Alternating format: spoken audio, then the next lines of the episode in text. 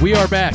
We're we back. Are Let's go. in the Woos Media Studios. So, if you're wondering, by the way, where was our Sunday uh, recap show? Yes. We had some some technological. This is a Sunday recap show. This is our sun- This is. Sunday recap show. We're gonna There make was it, no meeting. We're gonna make it really fast. Um, There was no show.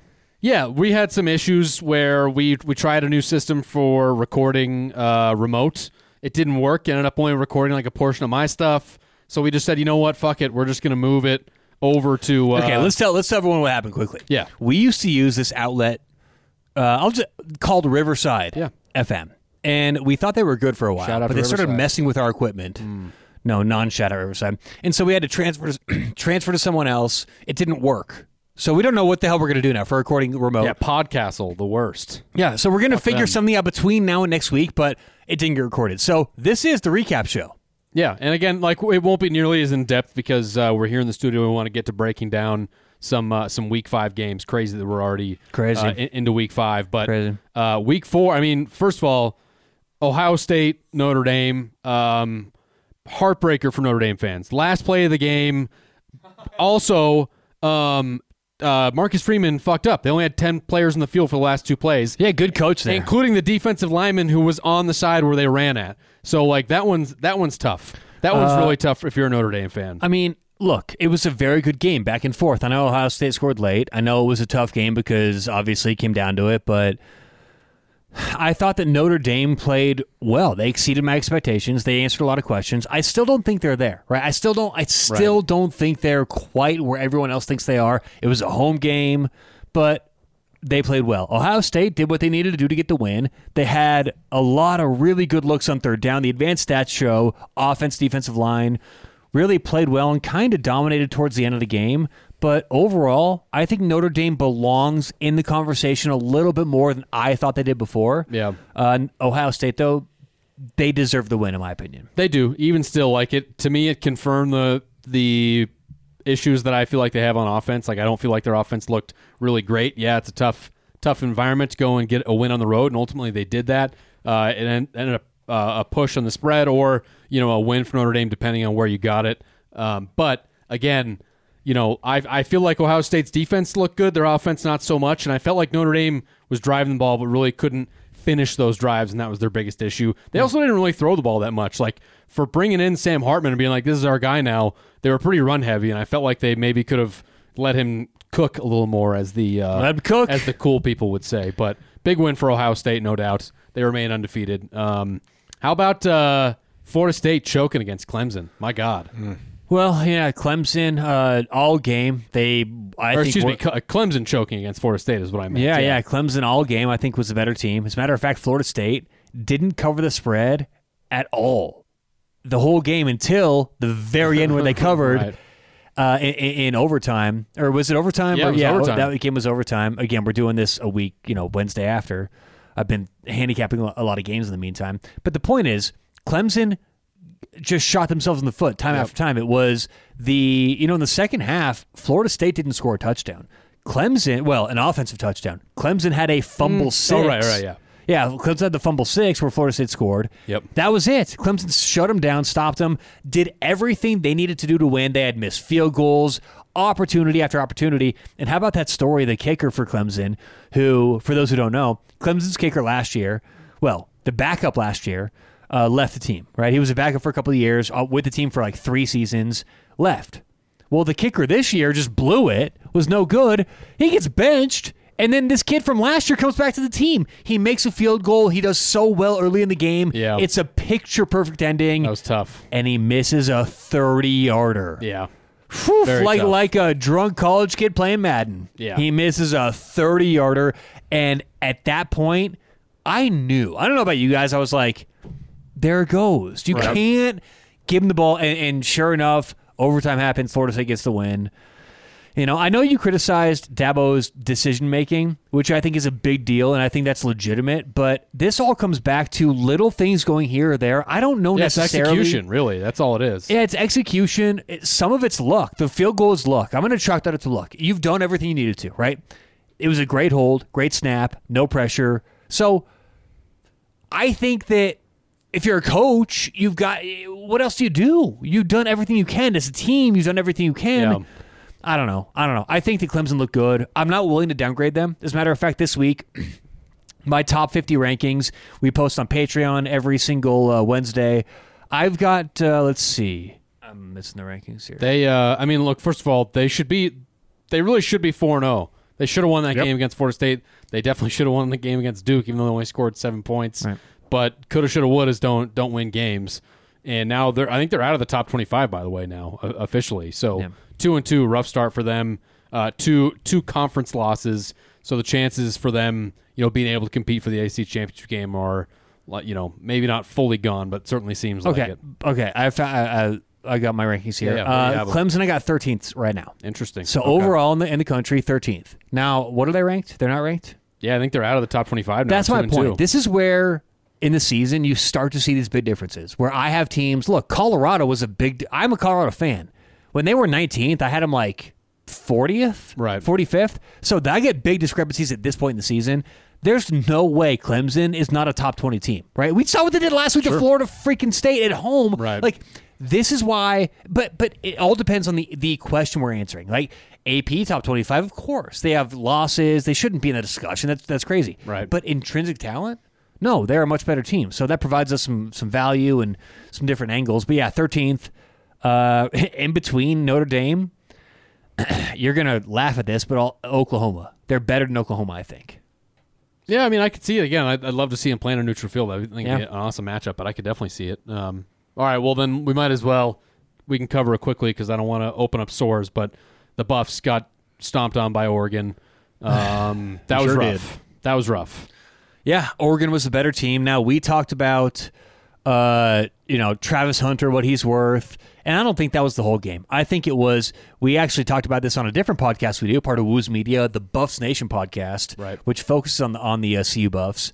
But you know, the other hosts on that show, I'm taking myself out of the the equation. Everyone thought that it was the talent and not Travis Hunter. It's like, yeah, if Travis Hunter's in, is that a different game? Maybe. It, does the same result probably happen? Likely. Might In- be different in that like CU might score like twenty as opposed to six or something. But maybe I- 14 yeah, I mean, exactly. Yeah. so so but that's that's the that's the uh, sentiment is that even with or without probably not a huge difference Oh, right yeah. Agreed. um, oregon was a very good team i think we need to take them very seriously but i also think that we get uh, look, Oregon is like a legit top ten team. Like, Maybe no, no, no, no, no, not legit top ten. Legit top fifteen, arguable top I, ten team. I think they're probably legit top ten For sure, for sure. And Colorado is, like I said, in the 40 to 60 range of college football. Right. On top of all that, Oregon approached this game like it was a goddamn Super Bowl, like it was the national championship, like it was the game to get them into the playoff. Right. Whatever you want to say. They were like all out, all this material, billboard material for a team that really is about as good as like, you know, UTSA. So it's like, what's going on here? Of course they're going to fuck them up. Like, the reason why we get these blowouts is because USC plays Alcorn State and they're all worried about their TikTok and their nonsense and they waltz into the game and they get surprised. Right. When Oregon treats CU like their biggest game of the year, Right. that's going to happen. So, look, I'm not selling my stock. The Buffs are going to be good. They're not as good as we thought they were. Sure. But Oregon's a great team. They caught them by surprise. Uh, and well, not caught them by surprise. I would say caught them at the best time with Travis Hunter, especially. But next week against USC, I don't expect much difference. You know, we're talking about one of the best offenses in the country. They're going to score. Now, maybe CU will be able to do different. We'll talk about that next week. But CU is not this team that ESPN thought they were. Right. Don't fall in, in, in you know, in, The media hype, the hype, the media yeah. hype, all that stuff is is should Dorgan win the Heisman? Like this is a good team. They're Yeah. improving. See, but the That exact- that's happen. why I think this was like the perfect thing. f- Like it ends. I think it ultimately be a good thing for the program because like it resets expectations pretty perfectly. Right. Where it's like, mm-hmm. hey, let's just remind everybody like where this program was. So the idea that they would just all of a sudden jump in and be like, you know, playoff contenders, which I don't think r- many people, of course, really weren't saying that. But Me, um, but I was. I don't kidding. think you were. Yeah, I don't know. But yeah, I mean, even as a fan uh, of the Buffs, uh, I did not expect them to be three and zero. So imagine what the players feel like. Exactly. You know. So it, yeah, you're right as as far as like a reality check. But you know, as as a fan who I've been a fan my whole life, I was not surprised at all about what happened in no, that game. No, but let's talk about that quickly. I know we're just going to go through a few more games and, and wrap this one up. Yeah, but yeah. I think that it was actually. I agree with Will. Well, I'm not sure if I agree with Will because mine's coming from a loving point of CU, and Will doesn't like CU. But That's not true at all. but I, don't think like it the was the best thing to happen because I believe CU was walking around, especially after the Colorado State win, thinking that they were the fucking shit, and no matter what, they were going to win. They could talk their way into these wins. They could manipulate their way into these wins. And the the reality was Nebraska's not that good. CSU's obviously not that good, but the team thought, oh, whatever. So that that's kind of my my takeaway. So I think this loss, resetting the team, is actually a good thing. Yeah. I think it's like a way Definitely.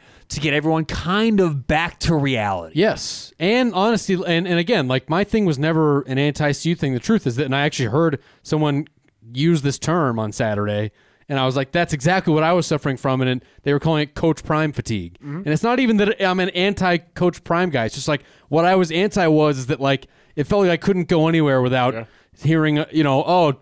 Coach Prime farted. Here's 50 in twi- Twitter posts about it. You Again, know what I even mean? as a fan, I was getting a little sick of it. Right. Well, and and it hasn't exactly slowed down. Even it. still, now the stories are like, ooh, well, now what? But like, I think again, it just it I, it- it helps to to slow down a little bit of the hype, which can be an, an enemy. It can be something that that gets in your way, and I think in that case, it did. It it motivated Dan Lanning where. If there wasn't any of that hype, he wouldn't have, you know, his pregame speech wouldn't have been anything like that. And so it, it can work against you some some ways. It, it can work for you in a lot of good ways But as well. here's the thing: let, let, it doesn't work against you when people do that, right? That is your point of view, and honestly, that's probably my point of view. I'm not trying to single you out as an individual, Right. But like Deion Sanders and the kids he wants to bring in, who are future hopeful NFL players, Right. That's what you kind of have to do. So, Oh, agreed. So, so that's where it's a positive. Right. So my thing is like I, I get what you're saying, but that's not for us. That whole thing really isn't for Right. like us to, to to get involved with. That's for them and their mentality and, and how they look at at everything. Yeah, Like yeah. that. That's my opinion. Makes sense. But either way, again, like, you know, um, it just resets expectations. And yeah, I think, I mean, we're going to see how Oregon does. Honestly, at this point, knowing what their defense has compared to everyone's It's Pac gonna 12 be a favorite, which night. is Southern Cal. But but but look, Like- if you if you're going to see you, you got to admit this, right? If you're going to go to Colorado as a 16 year old kid, 17, 18. You want that. 16. You want that smoke. Oh, you mean the want- recruits. Yeah, the recruits. Yeah. Yeah. you want that camera. You Oh, yeah. want the attention. You want that. So he wants to get these people who No, I know. attract that. but it And so attracts the idea, the attention of other coaches now, which but, is weird. But, but but that shouldn't matter if his talk backs up. Right. If you're gonna be as good as Coach Prime says, then you're gonna get everyone's top play, uh, top game every time, right? Right. It's like was is Alabama concerned, at least during their heyday, Right. that they Ah. got South Carolina and, and, and, Which and you the down teams now. and everyone else. You know, in their heyday, or Georgia, Right. are they concerned? Are they worried that they get every team's best shot? Or you know, Right. like No, was. Muhammad Ali or, or, or Mike Tyson, were they like, well, what I can't take it down here? It's like if you're gonna be elite, which Sure. CU is not close to yet, but that's what you have to That's deal with, in my included. opinion. Yeah, hundred percent. Speaking of Alabama, they take care of Ole Miss. Um, all the the reasons why I agreed with you for taking Alabama, but I still went against it, and I said there's something wrong. You know, I still think their offense looks like it has issues, but their defense was dominant against Ole Miss. They cover by seven points, uh, take down Ole Miss at home, limit them to only ten points, and Ole Miss scored on the on their first drive. So the whole rest of the game, only three points, just a complete dominance by Right. Alabama's defense. Now, uh, one takeaway, not necessarily from this game. Look, this game, like Will mentioned, I don't have a ton to add here. Alabama looked very good. Ole Miss had their issues, you know, in spots, but Alabama was just a better team. Oh, yeah. Let's not forget who these teams are, who these coaches are, and frankly, what this talent is. That's why Clemson doesn't fit into that to that what I just said because Clemson probably doesn't have the talent. They don't hit the transfer portal. They haven't been getting these constant five stars. Alabama does. They've got the coaching staff. So we need to always remember that. You don't discount them.